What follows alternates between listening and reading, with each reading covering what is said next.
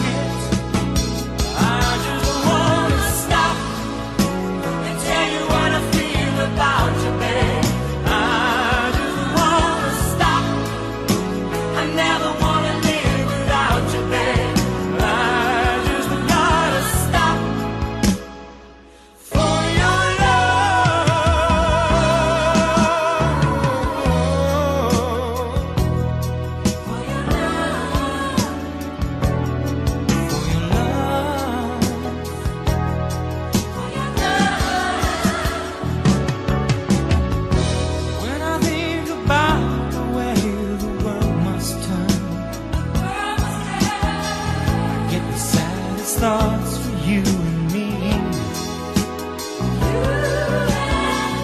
Memories of life and times go on